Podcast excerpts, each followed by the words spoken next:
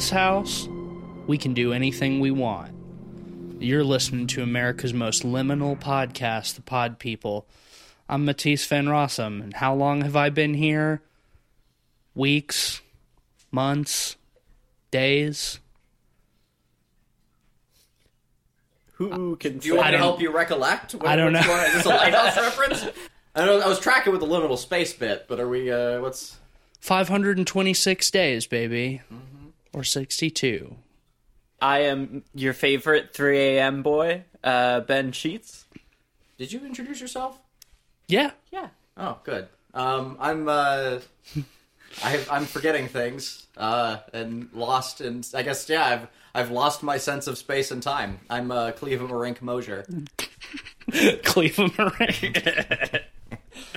well, uh, yeah, we're here to discuss the brand new experimental horror film Skinamarink that has been uh, making a lot of buzz lately. Very surprised that this film got a theatrical release, a wide theatrical release. Especially after seeing it. We did, yeah, we did have to go to a special theater in Raleigh. We couldn't go to our normal theater to see this one. What's so funny to me about it is like the theater we went to, the Cinemark in Raleigh, was like the old school The type Cinemarink. of like movie theater ass movie theater where it's not like that quasi luxury experience that you get at like the fucking AMC. What we're used shit. to. Yeah. And what, what's particularly odd is that this movie was acquired by Shudder. Yes, it is getting a wide Shudder release which later is this owned year. by AMC. oh So yeah, Why isn't it in AMC theaters? That that wa- and I guess it's Well, I think Good it's question. in some AMC's, just not Not the just one one not you're on, just yeah. not the one that we go to. I wish it was though because I do prefer an AMC. Um, I, I don't know. I, I enjoyed this uh, this theater going experience. Yeah. it was it was did? it was fun being in a uh, in a different theater than we're used to. It was a little older. It gave me kind of feeling of nostalgia for the Kinda theater. fitting for this movie. Yeah, I thought- thought, it was kind of perfect. Okay, maybe I'm starting to feel kind of like I'm losing my little bit. I thought the picture was super blown out and the audio was way too goddamn loud.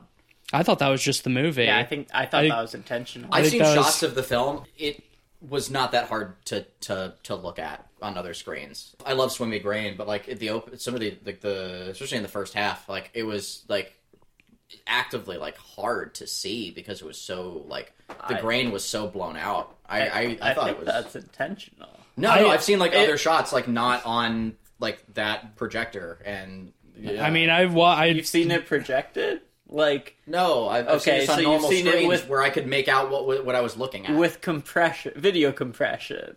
sure, I, I feel like this movie is an interesting one because I feel like it demands to be seen either in a theater or by yourself in a basement on a CRT TV with the lights off. You know, on like, VHS. I this movie demands your attention and demands you to get on its wavelength, It- or you're not going to have a good time. it demands a lot of I'm you. raising my hand. And uh, yeah, this is probably going to be a little contentious episode. Cleveland is. Uh, I almost feel like this movie made you angry. It did. Um, and I think Ben and I are on the opposite end of the spectrum.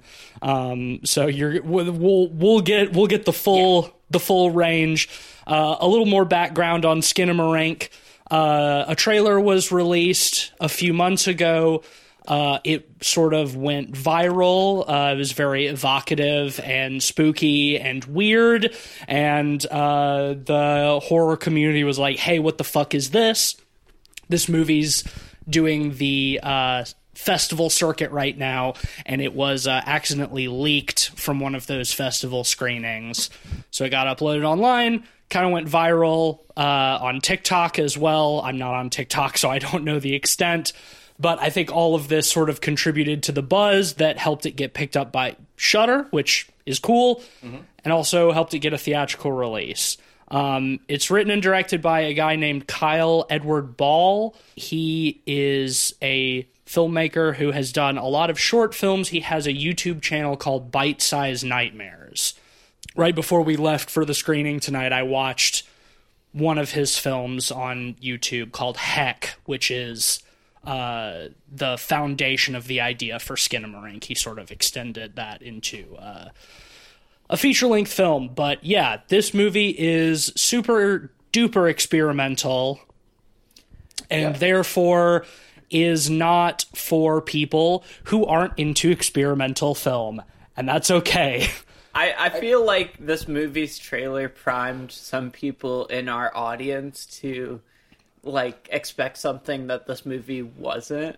Right after the movie ended, we heard people behind us say something like, I don't think anyone in this theater found this scary or something of that nature. yeah. And I just kind of chuckled at Well, that because I, ca- found this movie horrifying. I lot of the counted I counted four walkouts during this movie, people who got up and left and never came back.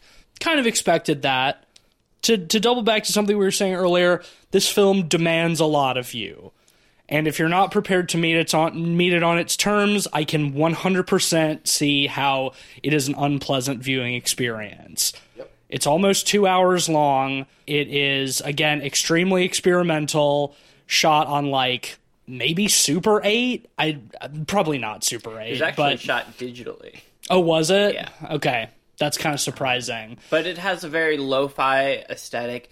It, It has the aesthetic of like old video, like old like 90s video, like a VHS tape that's been sitting in a garage and that's like kind of water damaged. Is the one of the things I loved about this film was the grain, because we have such a heavy use of grain in this movie, where we have a lot of shots where like eighty to hundred percent of the screen is black, and black in this film is not like a static black. It's a constantly moving black where your eyes sort of start deceiving you at a certain point because walls feel like they're moving because there's so much grain on them that they don't feel flat. It's like when you way. it's like when you take mushrooms and just like sit in the dark and close your eyes. Like that's that's the kind of vibe that I got. Like the grain is hallucinogenic at a certain point because so much of the film is just black and like all of the shots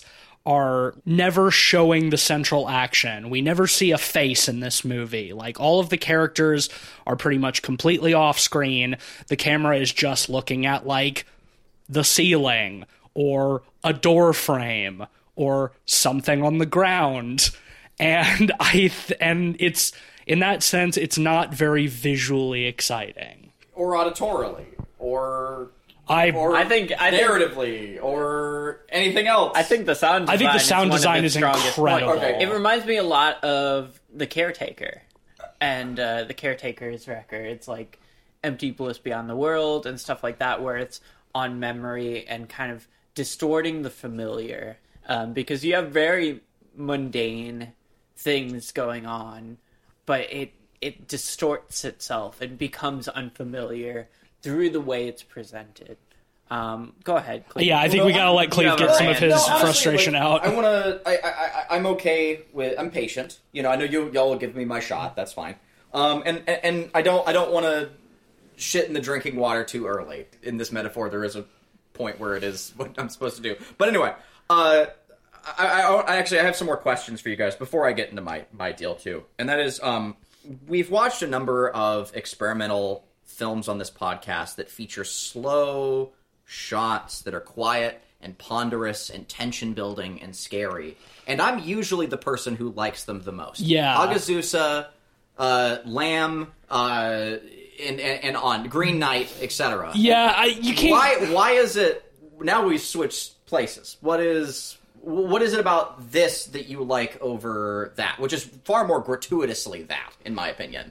Because those films are I, I'm sorry, they're not experimental films. They're Yeah. uh, Hagaz- No. Hagazussa is maybe the closest, but they're all. Each of those films is presenting itself as sort of a narrative film, and just in those movies, not a lot happens. This film is presenting itself as something completely different, I think- and I, I think, think- Oh, go ahead. my my problems with Hagazussa, with Green Knight, with stuff like that, is I watch the trailer and I'm like, whoa, that looks like a really cool, like kind of arty, uh, spooky movie. Get into it, and it's like there's nothing fucking happening.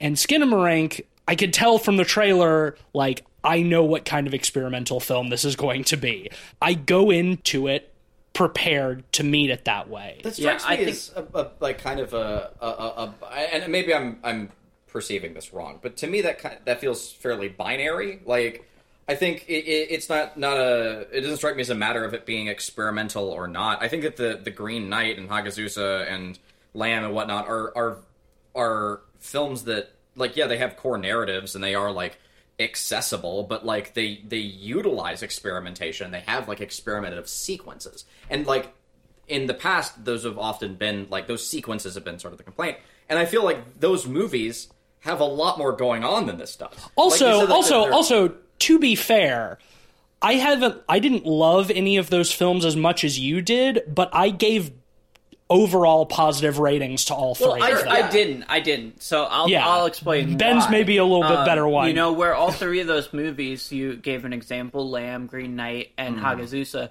were very much show don't tell movies where like they used visuals in the absence of you know exposition heavy plot and story to kind of tell their story. This movie is more of a don't show don't tell movie. It's more of a tone poem. It's more of That's the way to capturing an atmosphere and vibe, storytelling on the periphery. In that, like, most of this movie is the process of evoking a childhood emotion and memory and feeling. With this movie in particular, the reason it worked so well for me is it evoked a strong sense of nostalgia. I remember but like as a kid, you know, bad nostalgia. yeah, yeah. As a kid, That's the interesting having thing. late night, you know, sort of hide and seek games with friends at strangers' houses where you're in the dark and you can't see, and you're in this uh, this home, but it feels like unfamiliar territory, and everything feels strange and wrong, and time dilates at a certain point, and there's a feeling of dread and shifting elements to whether it's the walls or everything around you. You don't know what's around the corner in the darkness just outside of your field of vision. And that's what this film captures so perfectly because of that grain, because of the way it's shot and how it's not person focused in the visuals, it's person focused on the periphery. You know, in the shadows, in the audio. It just captures that so well. I I, I don't know how to talk about this super well without sounding pretentious, but like I mean, I think I think what you just described is pretty much perfect because that's exactly how it affected me too. And that that is a, a good distinction in comparison to those other films that Cleveland mentioned. It's like you go into those looking for some kind of narrative. And I think that my disappointment with all three of those films, even though I ultimately came away liking more than I disliked, was that I was really hoping more would happen. And I did not go into Skinamarink looking for a, a narrative. The the reason the trailer struck me is because it felt like that taste of like what it's like to be like 4 years old, wake up in the middle of the night and you're scared of the dark and you can hear like your parents watching TV in another room and like you want to go out to be with them to like have that comfort but you don't want to walk down the hall by yourself. Or you're afraid that if you go into the living room your parents are just going to pick you up and send you right back to bed. Like it is it's that kind of atmosphere and vibe and nostalgia distilled. And i think that though i do have some problems with the length i i think that it it could be shorter it does sort of have this quality of like lulling you into that by just forcing you to sit in it for so long. And if you're not willing to give it that, then I can totally see how it's just like this is fucking boring. I'm I want to get out of here. I want to go do anything else because nothing's really happening. But if you're if you are willing to surrender yourself to it in that way, I think it is really engrossing and horrifying. Yes. And that's the thing is like nostalgia is such a big thing in film these days. Everything is trying to cater to a sense of nostalgia because times are bad, times have been bad, and we always look back at the past with rose tinted glasses and we want to feel those warm, fuzzy feelings of being a kid again. But this film reminds you that, hey, actually, sometimes being a kid is really, really fucking scary. And like that. And that is like I when I was a kid I was I think a lot of kids are but when I was a kid I was particularly terrified of the dark. I was very very scared of the dark. And I've been over that for fucking, you know, well over 2 decades at this point, right? But this movie brought back that fear of the dark, that feeling of being afraid of the dark, and being so afraid of the dark in a space that should be comfortable and familiar. Your own house. Yeah. I think they do that perfectly. They capture the, you know, that fear of the dark in such a tangible way because of the grain, because of how it's shot in a way that I haven't seen in movies before. And you know, I will say like for a directorial debut, this is a very confidently made movie like Well, a feature length yeah, directorial sure, debut. sure. He's got a full YouTube Sure, channel of shorts like this. Um, but the thing is, like, I will say I didn't mind the length because it felt like time was dilating, and like that's part of the atmosphere of the whole thing. As a kid, you know, a fifteen minute time to yourself can feel like hours. you know, Yeah. Um, so that felt like very evocative in its own way. I think the thing that the one thing that didn't work for me with this movie is the few times that it did have jump scares. Yes. Because few I feel times. like this movie was extremely confident in what it was doing for the most part, where to the point where I understand why a lot of people don't like it because like you're either on board and you get on the same wavelength as it or you don't. When it goes into jump scare territory, it feels like it's not as confident. it took me out of it so bad and that's that's i think my my biggest complaint about this film by miles i think that we are logically between the three of us we're on the same page i feel like emotionally that's maybe where we're gonna be you know like in Yeah, it just it just didn't Like- hit it just didn't hit you in the same well, way. And well, mm, like, yeah, like, I, I have a lot of points about it, but I'll I'll give it a little bit longer first. But while we're touching on on the jump scares, it's one of the reasons why I left kind of angry at the movie. Is is that I was really trying to get on that level, and I really wanted to be there and in that space, but the fucking jump scares just wouldn't stop, and it left. It did not leave me afraid. It left me agitated the jump scares in this are cheap. and it's and they're they're really cheap. I agree. And and it's like and I, I I want and this is this is one of those circumstances where you know this is this has happened plenty of times in the podcast where like I'm more bitter about this movie because it's almost something I would adore. Like it is, it is so many of my. I guess you know what, I am going to get in my bit now. Like it it. is, it is so many of my favorite aesthetics. I like on paper, I am hearing all the words that you're describing, like right now, saying like, "Oh, when you're a child in the dark," and I, I, I, I so deeply agree with that. I am obsessed with grain. I love this aesthetic, and I love what they're trying to do and what they're trying to capture, and I, and I think it's really bold of them to try it, even. Um, but I, I, I think I think that they, they really really fucked up with with like just the the overuse of jump scares. And it just it took me out of it. And it's it's frankly all that's left. The tension is the most important part of this movie. Like like when you're a child and you're looking into the darkness and you're waiting for that creature to come out and your mind is just conjuring that imagery and the, the tv is flashing and it's playing on the walls and your your imagination is getting the best of you. And it's it, and and the that's when the, the creatures come out or you you think you see something or a, a picture frame just happens to fall off the wall at the wrong time and it utterly terrifies you as a, as a child right? Like i'm super on board for all of that. And and i and I, and right right when i when i feel like i'm i'm there the movie like pulls some jump scare bullshit or it just hard cuts to another shot of nothing. And it, it just it was just constantly like regularly taking me out of the experience.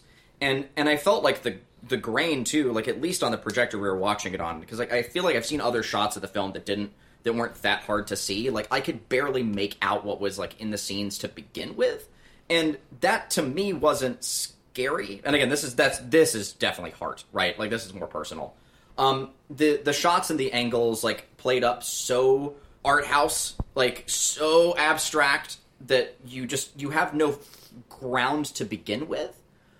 I I felt like there was there's no rug to be pulled out from under me at a certain point. I was just sort of in the ether to begin with, and there wasn't a sense of time that was established for time to be taken away from me. So I was just left with just sitting at these long shots where like I couldn't really see what was going on, and like I wasn't I wasn't afraid. I wasn't I didn't feel like I was looking down that dark hallway. And that's what's so confusing to me is like I wanted that experience. I wanted that feeling of like looking down into the dark and and being afraid of what might come out of the shadows or whatever. But like instead, like really early on in the movie, it introduced that the spaces are changing by this like just things like kind of just like boop, popping in. And I thought it was funny. Like it was like Italian Spider-Man. Like when like the the the the, the snakes just kind of appear over him and shit. Like whenever the door frames and stuff, which is pretty early on into the film, like they just kind of like beep, like just kind of pop in. It's personally, I didn't find that to be like intimidating or scary, and it didn't feel ethereal. It was just, it was so upfront. It didn't, it didn't do anything for me. Yeah, like, and it's a shame because like that's my favorite thing, playing with space and playing with time. I'm, I, I you know, like I, I love, um, yeah, House of Leaves. I love, uh, um, what, what, what, what, the Night House you know like films like that and books like that and games that, that play with your sense of space time are so cool. And i feel like just having like hallways kind of pop in and out is is the cheapest way to do it. There we go. I'll i, I can get into it more later but I'll, Yeah. I'll let you guys talk for a bit. I mean, and please See, don't let me I- I convince think, you if you like the you know, movie like, like I, I mean, there's no, No. there's no The- the danger of that, my between- dude. I, and I, I, I, I, I think you're coming.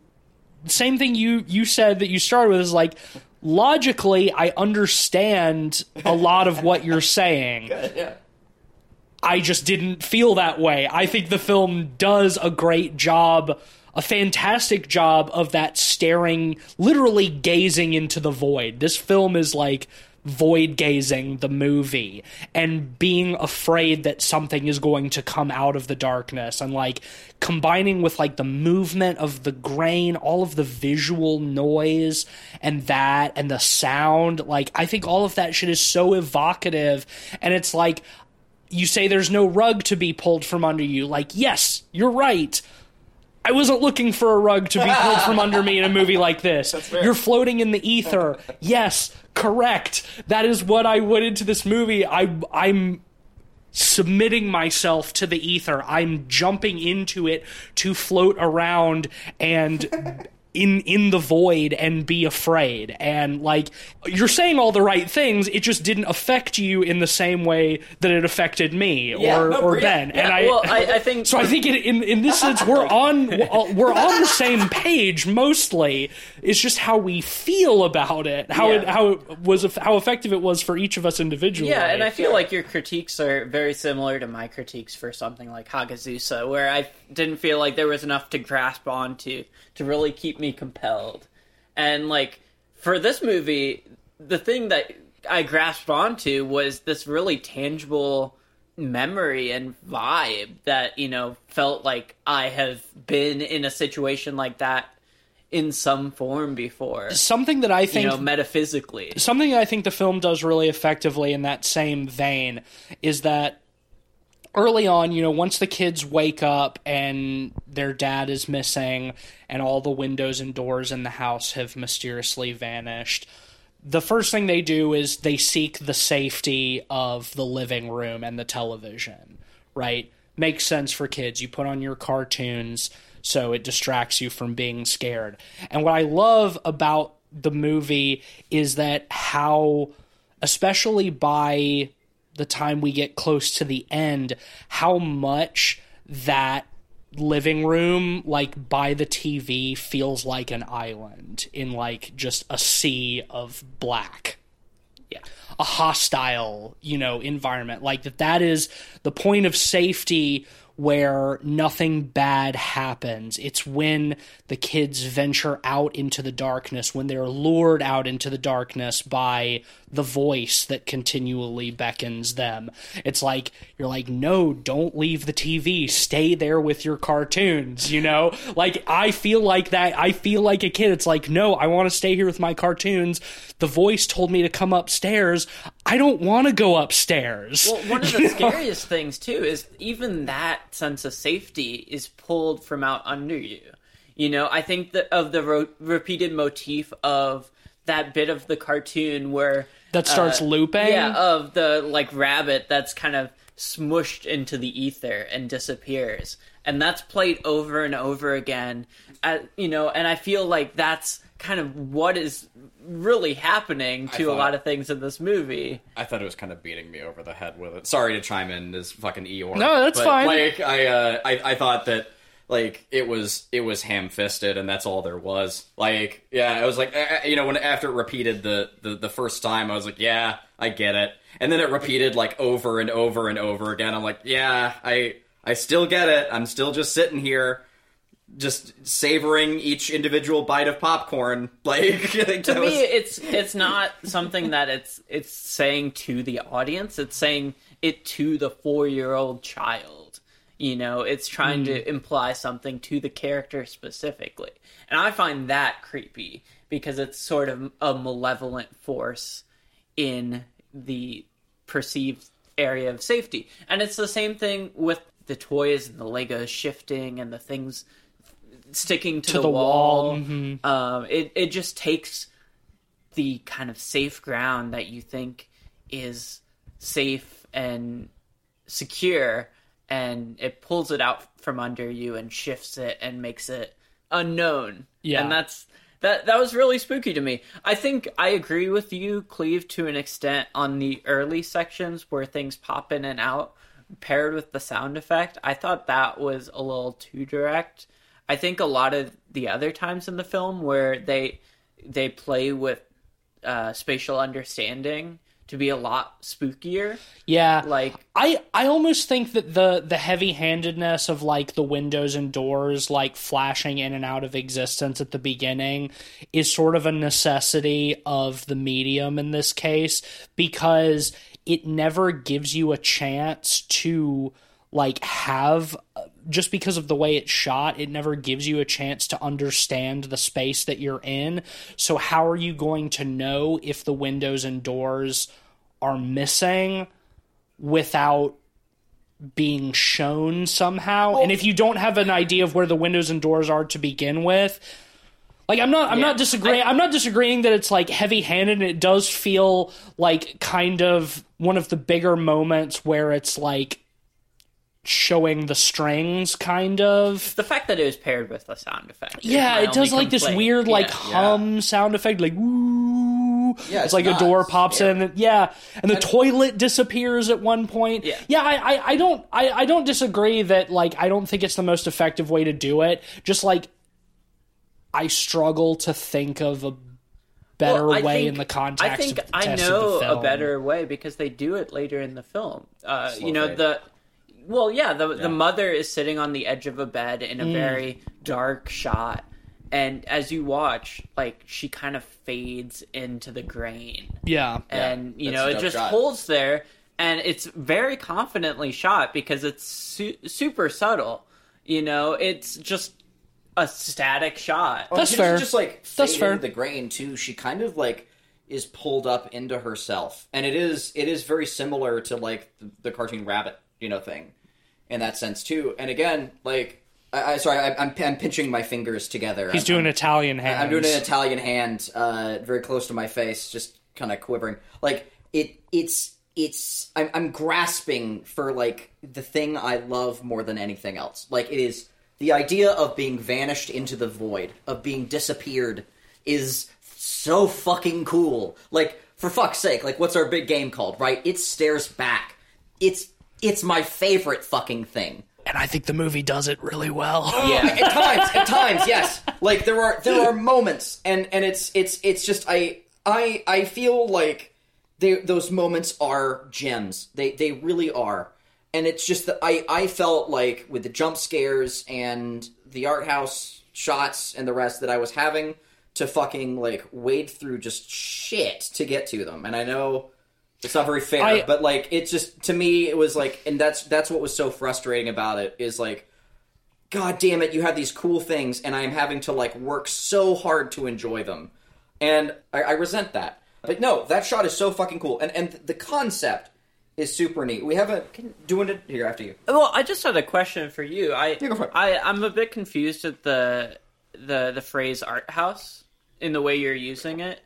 Do you mean like the the minimalism? That the is- framing the cinematography. Like the the shots of like we never see like we rarely see people in frame. It's always just like their feet in the bottom of the shot or like the top kind of half corner of a doorway i think that that is The non the non traditional aspects of it kind of make the it. Yeah, that's- that's- the non the non traditional aspects of it make it art house. Yeah. I, I I think that's I think that that is fair. Yeah. I, I this is an art house movie. I do think so. I think it's an art house experimental film. Mm-hmm. Period. But um, like and again too like but I don't I don't think that's negative. I think No, I think I art love house, some art I think shit. art house shit gets a bad rap. I Yeah, don't think but art house shit is inherently bad. my my favorite thing to do with experimental stuff is to treat it like you're spelunking the mind. Uh, music is probably my favorite way for that, right? Like listening to like like particularly kind of weird or experimental artists and checking out how artists can, can act like mad scientists, you know? And like yeah, failed experiments on their own can be kind of fascinating and cool. And like there are there are neat ideas there and like it you know in that environment like it, it is healthy to look at them that way. And at the end of the day, like I'm happy this movie exists, but it, it th- this movie can only exist as what it is once. You know, may- maybe a few decades down the line or whatever else like that, or you can just do- use the similar tools to tell a different story. But can we get into the narrative? Yeah. Okay, sure. The idea of two children, because like because we can summarize pretty much the whole narrative pretty pretty briefly because this film is exclusive, almost exclusively vibes. It's a vibes piece, Um, yeah. It's about two children who are in the house with their parents, and the family is essentially spirited away by like a liminal entity. And It's a pretty a pretty literal way to describe it, but yes. yes, well, right. Well, uh, well, I'm just I'm trying to describe what plot there is, so yeah, I have to be literal. But like that is that is the core of what's happening. If you had to put words to it, Yeah. right? Like there's some sort of liminal entity that is fuckering with everything, and we're getting that from a child's perspective. That is the coolest fucking premise ever. What am I always saying is my, my favorite thing, right? Astral fucking fey horror shit, right? I love annihil like I know annihilation is about a like a space cancer, but like it's it's essentially a fey, dark like fey film, right? In that sense, like she's going into a realm that has different rules and different laws. It's my favorite aesthetic, and I'm constantly glomming onto that. And that's essentially what this movie is. If if you want to put like a folklore veneer over it, they've they've been vanished into the fey. Like it's it's a, it, it is in a sense a fey Sure. movie. And you know whether or not they, they literally like put fairy wings on it or whatever else like that, which is frankly better. You do, you don't want to. That's super cool. It's it's a liminal demon. They've fallen into their own version of the back rooms or whatever. I love that. I think that's awesome. I think the back rooms are super fucking cool. Uh, I think that's another reason why this film got so popular in the viral marketing Yeah. Mm-hmm. is because everybody's super hot on the back rooms right now, and everyone's like, "Ooh, back room, the back rooms." and I, and I generally I find the general like fandom reaction to all that stuff annoying. Sure, like with literally anything, but like i- i- inherently, like the, that first episode of it that was put out there is like on its own, minus all the stupid, silly, deep lore that kind of takes me out of it. Like it's super fucking neat, and it's a fun idea, and it's a fun piece of. Well. I mean, I I haven't seen like the back rooms like videos and stuff, but like I'm familiar with like the the basic creepy pasta or whatever, and I think this film is everything that is great about the idea of the back rooms is that like you are just all of a sudden in an unexplained liminal space that you cannot get out of. And that's it. And what is happening? Who fucking knows? How did you get here? Who fucking knows? But it's scary. Yeah, I, I've been reading House of Leaves this last week, and it reminds me a lot of that because Yes. it's, oh, it's sort of a metaphysical home invasion movie, right? Like Yeah, you're oh, yeah, sure. You're taking the oh, idea of the home and making it making the familiar so unfamiliar by messing with spatial boundaries and things like that. And I think that at its core is like one of the film's strongest suits. And when it leans into that it works super well. I one of my favorite shots of the movie is we cut to a room that's just full of legos with like a speak to talk like cassette player. Mm-hmm. And the the camera keeps cutting back back back further and further away from that room where at first it looked like a tiny room of its own and as it pulls further and further back it's like a long hallway where that's at the end of it Yeah. and it's that idea of like playing with the idea of the space you recognize to make it something that feels off Yeah. or unfamiliar somewhere between familiar and not liminal. Like yes, Yes. and and, And- I, I I I adore that shit. Um, and, and that's what I find so horrifying about like liminal photographs. Like Mm-hmm. I, I think they're very unsettling for that same reason Yeah. because you think of like the spaces on the periphery of them. And you know, the term liminal space is very uh it's almost lost its meaning. it's Yeah. it's one of those things that's almost lost its meaning. Yeah. People will just be like, "Oh my god, that's so liminal." It's like, no, it's not really. Like people will use that term to describe anything that's like old and kind of spooky. But I think that to make a truly liminal space, there kind of inherently has to be nothing happening. And that's kind of what's scary about it because if you find yourself in that place, it makes you feel even more out of place because it's like I'm here in this world that is just existing despite me, you know, and that like I am an intruder upon that space. And this film isn't exactly that because obviously there is, you know, some kind of entity or something, whether that is the space itself, there is some kind of malevolent outside force that is acting upon these children. But I think that for a lot of the film around that stuff, it's like you're constantly waiting for something horrifying to happen. And for a lot of the film, nothing happens.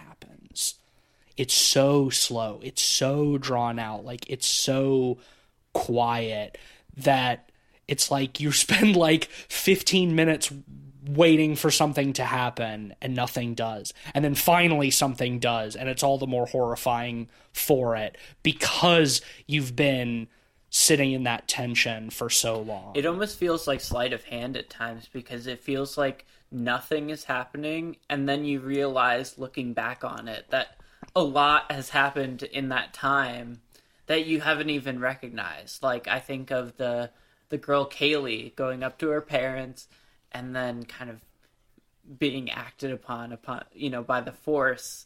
Um, and- that scene is super is like one of the spookier scenes. yeah, in- yeah. When, she's she's called upstairs Yeah, that scene is really effective. And she goes into her parents' bedroom and up till this point part of the whole thing is that like the parents are gone. And she walks into the bedroom and it- it's again just like the rest of the movie. It's super dark. You can barely make out what's going on but you can see that there is a person sitting on the bed like facing away from Like the facing camera the wall. facing the wall yeah um And you this can really just make out like their hips and legs going off the side of the bed. That's about what you can see of them. It's like some pajamas. Yeah, well, you can you can see their in that first shot where she goes in, you can see the upper body because they're wearing like a white T-shirt. That's like really all you can make out. But then she works her way around the bed, and this is done in kind of like a first person kind of deal. Um, and then yeah, because she's so low to the ground, you can just see like the pajama pant, like the legs and a hand sitting there, and the voice of her father or whatever asks her to look under the bed and she does and it's like just darkness. It's like there's nothing fucking there. And she looks under there again, and you're again the whole time you're waiting for something to pop out, and nothing fucking does.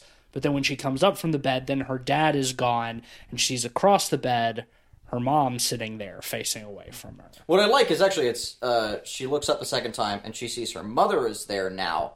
She wasn't before, and then she looks over and daddy's gone.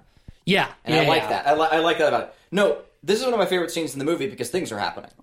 Like Yes, I it's like, true. I like true. I like that part. Um, Things are happening. uh, and and I felt and, and again too, things are happening, but they're happening really slowly. Like Yeah. that that sequence that we're describing, like, is over the Is course drawn of out minutes several and minutes minutes, and yeah. minutes. Like, and and that but that's the the is- tension is just Right. almost unbearable. Yeah. yeah, in that sequence, it's, it's fucking great. The problem is, is that like for me, like that fifteen to twenty minutes beforehand, where nothing also happens, is I, I've crossed the threshold at that Yeah. and I, I just I've entered boredom. Like, See, I- it's, it, it, it's I, I think I think that tension uh, in in this in this format like works well, like played out like rhythmically. I think there needs to be a loop there um, for it to be effective for me at least, and I think for like your, your average audience as well. And and this is why I think that like the, the, these concepts of liminal space they're they're really effective in photographs. They're really effective in shorts, and I think that you could totally do it in a movie. I I do I do believe that. But I think in this movie, like, there's little here that I, I don't think could have been much more effective in a short. If this movie had been like pieced into shorts or or something, I think I would have gotten maybe a little bit more enjoyment out of it. Um, where I could like step away from it and live my life for a little bit or something. Um, at least then I would be, probably be more tolerant of the jump scares. I, I don't know. I, I- felt the the pacing to kind of cross past it being bold and brave for not doing things for so long, and it going right back into being amateurish. Like I thought. Uh, yeah, that like just for especially when like so many of those sequences are interrupted by n- bullshit jump scare fake outs. Yeah, Like that and, and like that's, that that's scene- like I just I think it's amateurish. I don't think it's effective. that it was scene well is done. ended with a jump I- scare that I, I, didn't I will like. say, like, I totally see where you're coming from, and I understand why a lot of people would feel that way. To me, I feel like the duration is kind of necessary to fall into the atmosphere of this movie, where I don't feel like I could fall into the same type of tangible atmosphere in something that would be that's five minutes. You know? yeah, I mean, I think I, I- was I and and you know Well, not I'll- five minutes. No, like I I think- not two hours. Yeah. I think the idea of having to sit in this and feeling like just the time dilating around Yeah. events that are happening where it seems like sometimes a lot of things are happening very quickly and then other times nothing is happening for a really long time. I, I don't know any circumstances where thing where it felt like things were happening quickly, but I mean, there's a point where, you know, uh Kev- Kevin Kevin's a Yeah. little boy, yeah. the little boy uh, is told to stab himself in the eye, and he does, presumably, and we see the aftermath of it in terms of the blood, and then he calls the the police, and that happens within like probably like ten minutes.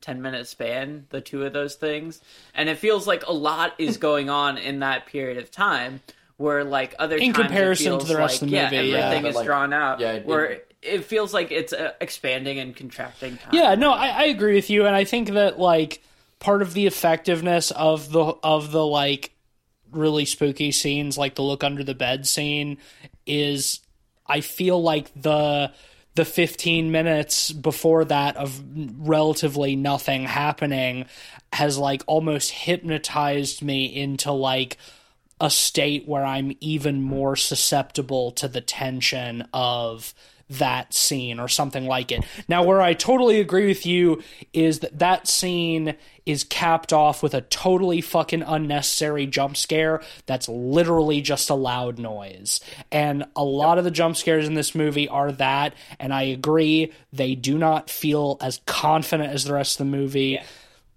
It feels like a it feels like a half-hearted attempt to cater to the mainstream horror audience who is not going to like this movie to begin with. And I think that in even making a movie like this, you already have to just go ahead and write a certain percentage of the audience off. As any kind of experimental artist, you have to acknowledge that you are making this art for, first and foremost, yourself and the weird niche freaks who are into that kind of shit. Yeah, and I, I You feel know, like in theory, and to tr- to do the fucking jump scares feels like, oh, this is a horror movie. Remember? yeah, and the thing is, to me, like in theory, like having jump scares in a movie like this could work in terms of like a foreign sound from you know on the other side of the wall that surprises you. I think there's like, we- one, maybe we- two yeah, we get effective jump something scares like that. in this. But there's a big difference between that and seeing a smiling telephone toy that changes faces suddenly. And, That was uh, good. See, I was gonna say that's like, like- the one jump scare in the movie that I thought was good. Yeah. Is that spooky? that is that one. spooky little smiling phone toy? Yeah, me too. I thought that was a real and like That's the kind of how that's the kind of thing like it feels like oh yeah it feels like my mind is getting away from me. What I found really frustrating because is, like, the that's sound, last, like, the, few minutes of the, the, jump scare, the the jump scare is the after. sound of the phone ringing, which like a little toy like that isn't supposed to ring like a real phone. So like I thought that was good, and also like the setup before that where it's like totally dark and you can kind of see the suggestion of the eyes just from the white, and they turn on the flashlight and just like all of a sudden there's this creepy little well, it's neat 'cause smiling he phone turns toy on there. the flashlight first, and there's a moment where it's just the toy, and you think, oh, it's another fake out, and then it rings. Yeah. and then it does the face thing, and I thought that was great. And because it wasn't a fake out, it was a fake fake out, and that's good. It's like That's the good. one, it's like Those the one it's The- Mm-hmm. like the one effective jump scare in the movie. the, yeah. Mm-hmm. the Night House does those, like, and way better too. But like, I think that moment was a good moment. Like Yeah. that was that was solid. It's just it's unfortunate because like when that moment hit me, I was like, damn, that was cool. I really wish there'd been anything else like that for the past hour and a half. That would have been neat. I would have really loved to have seen something like that. Yeah. That's totally I- fair. then. Well, that's the thing. Like, I I like that jump scare. It felt a little cheap to me personally, but I did like God, it. God, in I think- comparison to I all the other ones in the yeah, film. I Right, I mean, that's for thing, it's like- example, with Kaylee having no face. Yeah. you know, and it just That's cutting cool. close and being loud and in your face jump scare. That felt cheap. It felt cheap. At least like it was something kind of cool to look at again. yeah. Like because that that first half of the movie, like that's it. That one shot, and it lasts a second. Like is the only bit of anything to look at. There were a lot of cool opportunities to have spectral shapes sort of appearing and creeping out of shadows or doing anything like that, and there isn't anything like that. it's too direct for like, for uh, yeah. for a movie like this. I think I- But, but, I but- feel whoa, whoa, like- whoa, hold on, hold on, hold on. Like it, it you you say it, it's it's too direct for a movie like this, but this movie, like the only thing it does instead is a spooky face and a loud noise. That is I'm- way more direct. and I'm saying that that those are complaints I have about the movie. that's that I don't it feels the that I don't. confident. That's when it feels the least confident. And those are my Cool, yeah. least favorite parts of the movie. Mm-hmm. And I think having shapes coming out of the shadows or hands reaching out towards the kids or whatever for this type of movie for what I'm looking for this type of movie that's too direct and when they do the fucking cheap ass jump scares is way too direct Even like more, yeah. I Yeah. I think that for the most part, the fact that we just have the voice, the distorted voice that is like calling to them throughout the movie, that is fucking spooky as shit. It's a scary sounding voice. It is. And it's always changing too. I will say another element with that that I found really effective is one of the final shots of the film where it's very grainy, but you can kind of make out a face. That's the very final shot of Yeah. the film. And I agree. I think it is a extremely haunting way to end the film because at this point, the like 10 or so minutes before this has been pretty much devoid of the characters because they've the kids have both gotten got at this point. So we're just kind of it's just like us as the audience alone in the house while we see strange things happen. And then the final shot of the film is like you said, it's so so dark and grainy and you can get just the very faintest impression of a child's face sort of off in the darkness. And again, throughout the entirety of this movie, we have not seen another human face.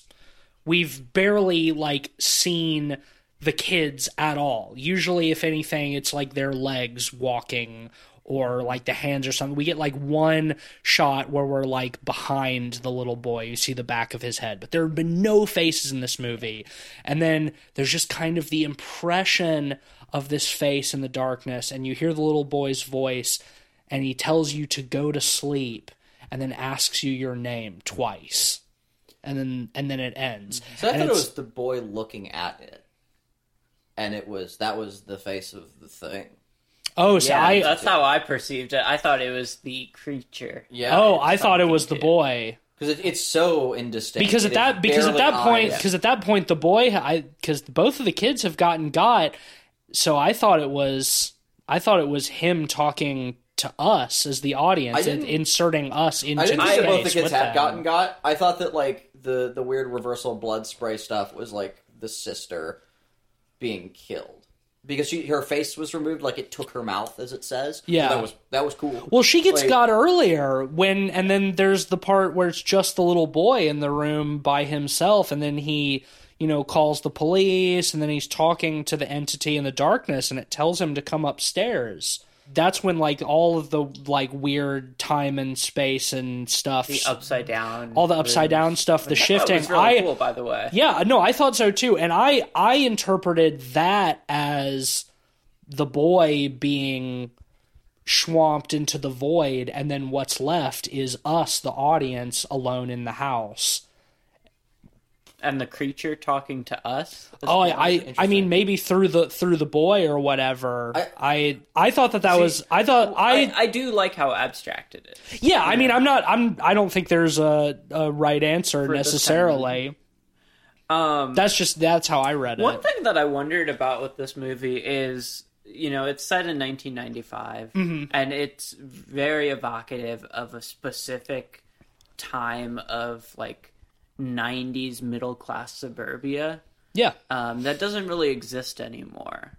Um, I think that's why it worked so well with me, but I don't know if it would work well with people that are a lot older or a lot younger, because that is a very tangible. It's- feeling. it's a- it's a I- I think, very- it, I think it would only because like we like stuff from earlier eras and we can feel nostalgic for those times we weren't in for the same reason. I think it'll Yeah, still work. I think it'll I still mean, work on Zoomers. Kind think of. I don't know if for it's the same kind of nostalgia though. Like, I don't know. I can't say I have like direct nostalgia for the '80s because I wasn't alive during the '80s, but I remember watching some '80s cartoons when I was growing up. So it's like kind of indirect nostalgia, but like. This is is a different. I I think Ben does have a point, and you know, I'd be curious to talk to somebody uh, in a generation older or younger than us and see how they they feel about it. But like, yeah, this is set in '95. Like, I was two in '95, Cut, but cut to Tease pulling up in a van next to a children's park. Hey kids, have y'all seen Skinamarink? hey kids, have any of you kids seen Skinamarink? How did it make? How did it make you feel? But it's like, yeah, it is a very specific kind of nostalgia that I feel as a child who grew up in the '90s. Well, I, I I should ask you this question because I think you're the closest age to Kevin in the movie. Yeah, I was I was uh four Yeah. like did in did- ninety five or three, whatever. 95. Uh, did that re- did Yeah, you're not. stuff You're nine resonate months with old. you? You're nine months older than me. Yeah, So yeah, Did- Not- yeah. Comparably, Did the the vibes Not a of lot. this resonate with you and feel like something that you've experienced before? Yes. Okay. Like that, that's why like earlier I was describing like looking around a house and a picture falls off the wall and something scares you and you run upstairs, you know, afraid or or down the hall or whatever. Like, yes, of course. Like and again, that's why I'm so pissed off pissed off at this movie is because like I very much so identify with this and I really wish that it had hadn't done the, the bullshit jump scares and it, it hadn't like been its own worst enemy like taking me out of the film. Like uh, or or boredom. I think that um, a better filmmaker could have could have kept the viewer enraptured for longer that's your job as a filmmaker Yeah, well, I mean, I don't think that's fair to say a better filmmaker because he successfully kept Ben and I enraptured and other people who like Skinamarink. I don't think that he's a bad filmmaker because he didn't connect with you. Is just I he think was well I, I think that the i think i think that those cheap jump scares were bad filmmaking Like Yes, eh. we've we have, we all agree that the cheap that's what I jump mean. scares are bad filmmaking, but there's so much more of this movie than that. Yeah, and how There's many so cheap much more of this movie than Really, that. are there in this movie? There's Four. like four or five. four or five yeah over the course of a two hour movie there's like one every 20 minutes and i agree we all agree the jump scares are mostly cheap and frustrating and annoying but i do reject boiling the entire film down to those cheap jump scares and I'm not. saying that Well, he's a like bad said, like- filmmaker because he's made some bad decisions in the No, film well, okay. Uh, well, I- in, in no capacity am I saying exclusively bad because, like, again, I, I've I, we, I've been I've been here this whole time saying like you know like like praise, praising the good as well. But my issue uh, with it is is that again th- those long periods where I could be enraptured. I'm just waiting for like even if he only did four or whatever throughout the movie. Because they're so, they're so long and they're so spread out, and he, and he introduces them pretty early. I'm just sitting in the darkness waiting for him to do another bullshit jump scare. And like which which is what really like took me out of the experience personally. And I and I feel like when I'm when I'm talking about boiling things down, when we're talking about like uh, boiling things down, right? Like yes, it is usually like unfair artistically to do that in some capacity. I agree.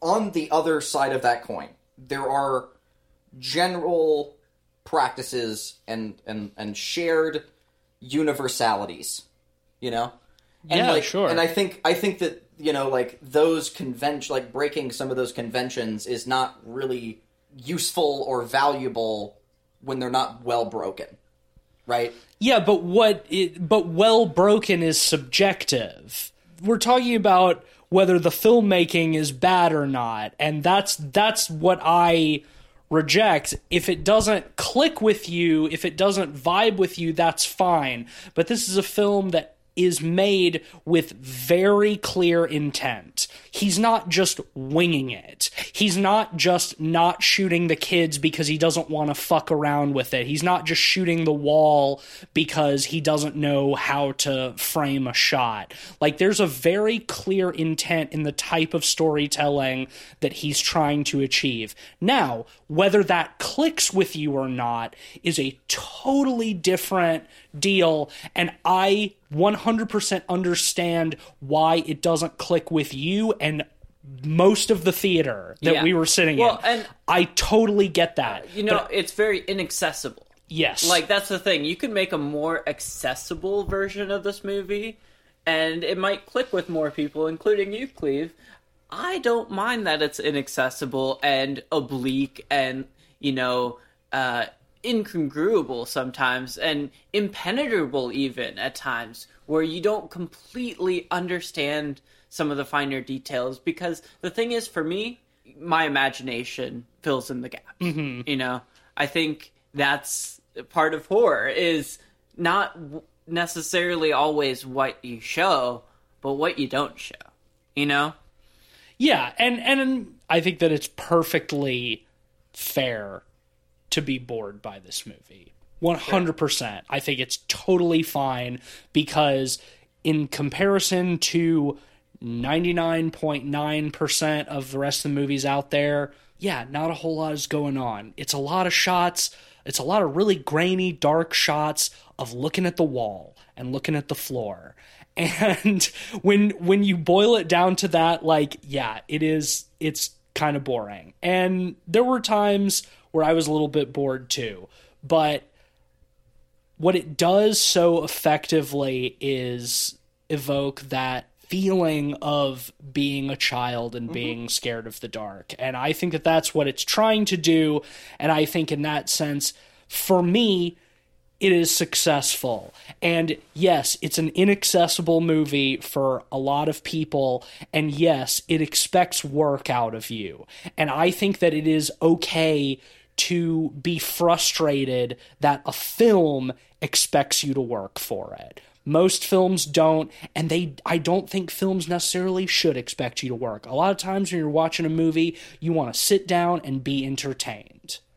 And when you want to be entertained and a film is like no you have to fuck you have to try to engage with this on a more fucking metaphysical intellectual level. It's like fuck you. Why why should i why should i have to engage with this movie like that? Well- and i think that it's okay to be turned off by that. Mm-hmm. Well, I, I think too, and like on the other end of that, like I went into this movie really wanting to engage with it on, a, on an intellectual level. That that's where I'm coming from on that side. And what I really liked is all the things that we've we've discussed, and what I don't like is all the things we've also discussed. wow insightful I know, really deep, right? Um, but I didn't have to engage with that intellectually at all pretty cool, right? Um, uh, but you know, and, and for me, like I just yeah, I, I found it difficult to engage with those things that I really wanted to engage with because they're my favorite thing to engage with. Um, uh, and that just in execution, it could have been to me like so much better. And, and not just better for me, but better for like audiences in general. And I and I when I when I say audiences in general, I mean like smart audiences in general. I mean like I don't mean just like your average fucking MCU fanatic or whatever. You know, like I'm not talking about lowest common denom- denominator. I'm just talking about audiences. And and I think and I think that at a certain point, all art is valid. Cool.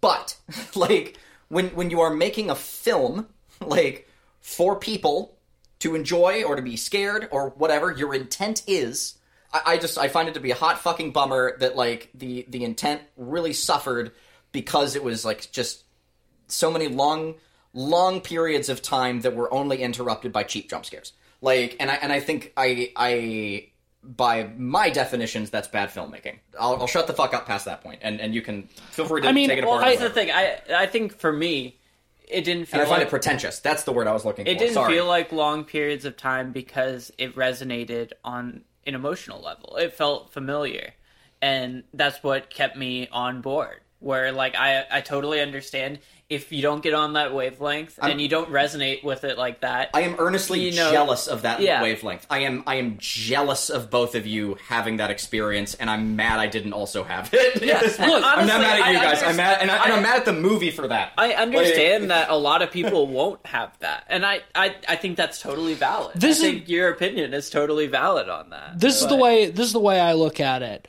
I 100% agree with you that there are dozens, if not hundreds of ways to make this film more accessible to most audiences. Common denominator or more intellectual types or what? There's absol- absolutely ways that you can make it more accessible. But where I'm at is that all of the new horror movies that come out every year that we talk about on this podcast are pretty accessible. Whether they're good or bad or whatever, you can engage with them on a 100% surface level for the most part. And even if there's deeper stuff under there, and there just aren't a lot of films like this that get a theatrical release. And I think that it's important for there to be films like this, for there to be films like Begotten, for there to be films that are hyper experimental and largely inaccessible, but there's something there to engage with for people who it just clicks with. Because there's plenty of shit for everybody else. And the thing is, I don't want that plenty of shit for everybody else. I want that experience. Like that's, I think that's why I, I'm, I'm fucking I'm. And you know, and- Because like, I, I'm like, you're not even talking about the lowest common denominator, but I'm talking about like, like what this movie could have done to better establish its intent, like to feel like that child sitting sitting alone in a dark room at night, and and and like the the, the techniques and tools that it used to to get that point across. I think it used some really well, and I just I I just really fucking I mean, yeah, I, I think it. I think at this point, it's it's just entirely subjective. Because again, I think its intent was very clearly stated, and it accomplished what it was trying to do very well. For me, it did not do that for you, nope. and I think we've talked it to death at this point. Yep. Yeah, why don't we stick a we're, rating? We're not. We're not here to change each other's minds. No. I, I, w- I was about to say let's stick a rating on all of that, but I, I do have one more thing I want to talk about quick, and that's some of the dialogue and you know audio because a lot of it is a little hard to understand at times. Sometimes there's subtitles, sometimes there isn't. I wanted to get your guys' take on that. What what what did you guys think of having subtitles some of the time but not all of the time and not being able to understand everything that's being said? Um, I thought it was fucking annoying. Um, and, and once again, it, uh, there there were several times.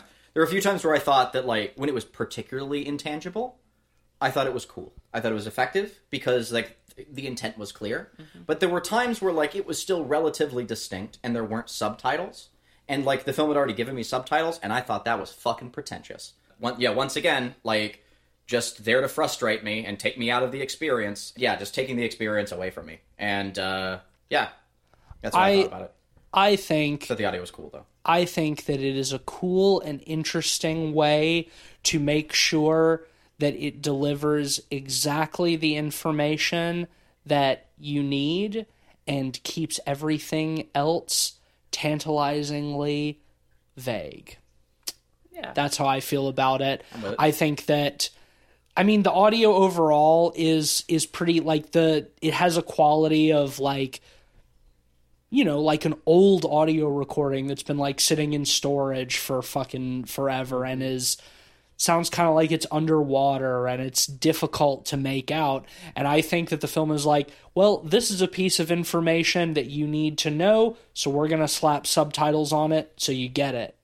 And if it's not one of those things, then no, you don't need subtitles. You can try to fill in with your imagination what you're hearing. Yeah. Um, I, I feel like I'm somewhere in between y'all because I feel like at times it's frustratingly impenetrable, but I think that was part of the intention.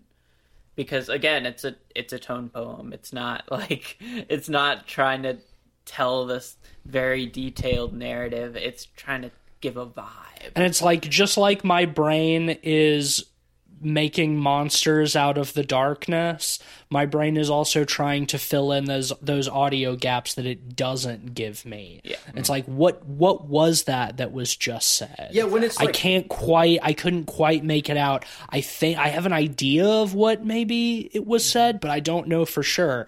And I think that's that same kind of that uncertainty where like it's almost creepier.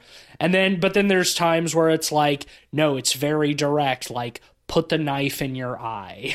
Or or uh, and that's where I feel like subtitles were needed. yeah exactly. For for impact moments like that or i took her mouth away like shit like that you know? Like those are those are moments of impact where it needs to be clear what's being said. But other times like mm, i don't know i can't quite make that out and that's kind of spooky but um yeah no i mean i think it's i think it's tonally consistent with the rest of the movie makes sense to me i'm a slap a rating on it Sure, yeah. um you know, when I was walking out of the movie and I was kind of trying to process my thoughts, I was feeling like a three and a half. But I think after unpacking it a little bit, like I'm I'm feeling I'm feeling a little better on it. I'm gonna give it a four out of five. This this was this is certainly an experimental film, but for me the experiment was a success. Um can't really say that I recommend this to most people.